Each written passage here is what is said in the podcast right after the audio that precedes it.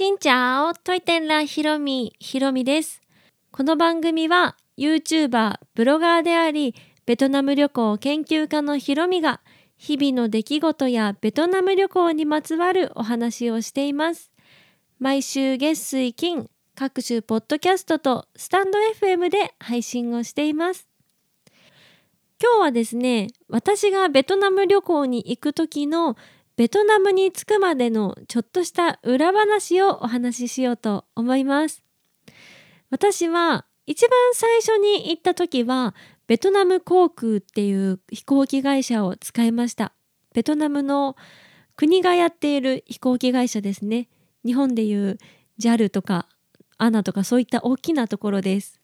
なんですが2回目からはベトジェットっていう飛行機を使っています。これはベトナムの LCC です。ベトナムまで LCC が通っているんです。なのでね、私はどちらかというと、1回の旅ですごく贅沢をして帰ってくるというよりかは、削れるところは削って何回もベトナムを楽しみたいと思っているので、ベトジェットっていうのがあるのを知ってからベトジェットによくお世話になっています。で、そのベトジェットなんですが、日本では今やね、成田も羽田も愛知の方もつながる予定だったけど、つながりきれんずにコロナに入ったのか、福岡の方もね、検討するみたいな感じあったんですが、まだつながってないですね。コロナの影響でなかなか進まずという感じなんですが、今はまあ全国、日本全国に広がろうとしている感じです。ですが当時は成田空港ぐらいしかベトジェットが通っていなかったんです。なのでまずお家から成田空港まで行かなきゃいけなかったんです。その時によく使っていたのが東京駅から成田空港にバスがね通っているんですね。そのバスによくお世話になっていました。もちろん電車でも行けるんですけど電車だとねちょっと時間かかったり乗り継ぎがどうとかそういうのがあるのでバスでねこう一発で連れて行ってくれる。しかも東京駅から1,000円ぐらい1,100円とかそういう感じで乗れました。事前予約しておくと800円とか900円で連れてってくれるのでとてもねお得で便利だと思います。で一時そのバスもなくなるみたいな話があったんですけど今はね違う会社がやっているのかな。一応継続しているみたいです。そのバスに乗って成田空港に向かっていたんですが私が一番最後に行ったベトナム旅行が冬だったんですね。で日本は冬だけどベトナムは夏。夏というかホーチミンなんかは常夏なのでやっぱり暑いということでね。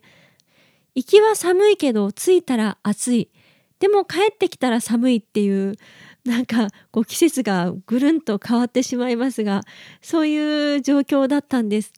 その時にね一番悩んでいたのが服装ですね。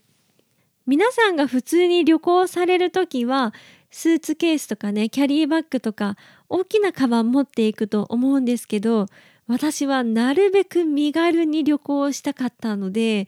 あのバックパックみたいな大きなバッグも持っていかなかったし、うん、もうなるべくね向こうで使わないものは持っていかないしもしも向こうで何かないって言っても買えるのでもうそういう感じでかなりもう普段のお出かけスタイルで旅行に行きたかったんです。でも日本じゃ冬だし、うん、朝早い飛行機だったので寒い中空港行くのちょっと嫌だなとか思ってたしかといってコート持って行って向こうで使わず、うん、なんか荷物だけが増えるのも嫌だったしで最大の理由がベトジェットは LCC なので荷物の預けるこうサービスがないんですね。アナとか JAL とかベトナム航空だと荷物預けるの1個までならいいよみたいなのあるじゃないですか。なんですが LCC なので荷物預けるのがオプションで3500円とかそれぐらいかかりました。飛行機代が1万ちょっとぐらいなのに3000円ぐらい払うのってちょっとこう なんかなと思ってしかも荷物も重くなるしと思って結局ねすごい悩んだ結果私が現地で着る予定の夏服をねもう重ね着重ね着してでサマーカーディガンをね一応持っていこうとサマーカーディガンを羽織ってそれで日本を出発しました。お家から空港に行くまでまあバスにね乗るからバスに乗るまでですね東京駅行ってバスに乗るまでもうその薄着で真冬の中しかも早朝のまだ真っ暗な一番寒い時間帯なのかなそこをもう走って走って 旦那さんと一緒に寒いって言いながら走って走ってなんとか空港まで行っていましたね。念のためにタンクトックのウルトラライトダウンは着ていた記憶はあるんですが真冬なのでね太刀打ちできないですね。でも寒さになんとか耐えて耐えてベトナムに着いたらもうあったかくってね日本が冬なんて信じられないような気候で楽しいベトナム旅行を過ごしそしてベトナム旅行から帰ってきたのも夜中だったのでそこからお家に着くまでがまた修行のような寒さ。でもう走りながら家に帰りました。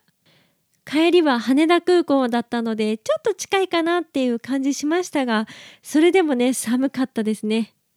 で一応ですね空港に荷物のお預かりサービスっていうのがあります。成田空港にもあるし羽田空港にもあるんですけど私は行きが成田空港で帰りが羽田空港に帰ってくるっていう空港がね違うんですね。なので空港間をこう輸送するサービスっていうのがなくってコートを預けるっていう選択肢もね消えてしまいました。なので同じような状況の方は空港にね預けて同じ空港から出発してそこに帰ってくるっていう方だったら空港に預けるのが一番いいのかなと思います。ということで寒い思いをしてなんとかベトナムまでたどり着いたというお話でございました。皆さんも寒い時期に南国に行くことがあったら風邪をひかないように気をつけてください。この配信は毎週月水金各種ポッドキャストとスタンド FM で配信をしています。日々の出来事やベトナム旅行について、また皆さんからいただいたお便りについてもお答えをしています。お便りフォームから、スタンド FM の方はレターから、こういうことお話ししてほしい質問やメッセージなどありましたら送っていただけたら嬉しいです。それではまた次の配信でお会いしましょう。へんがプライ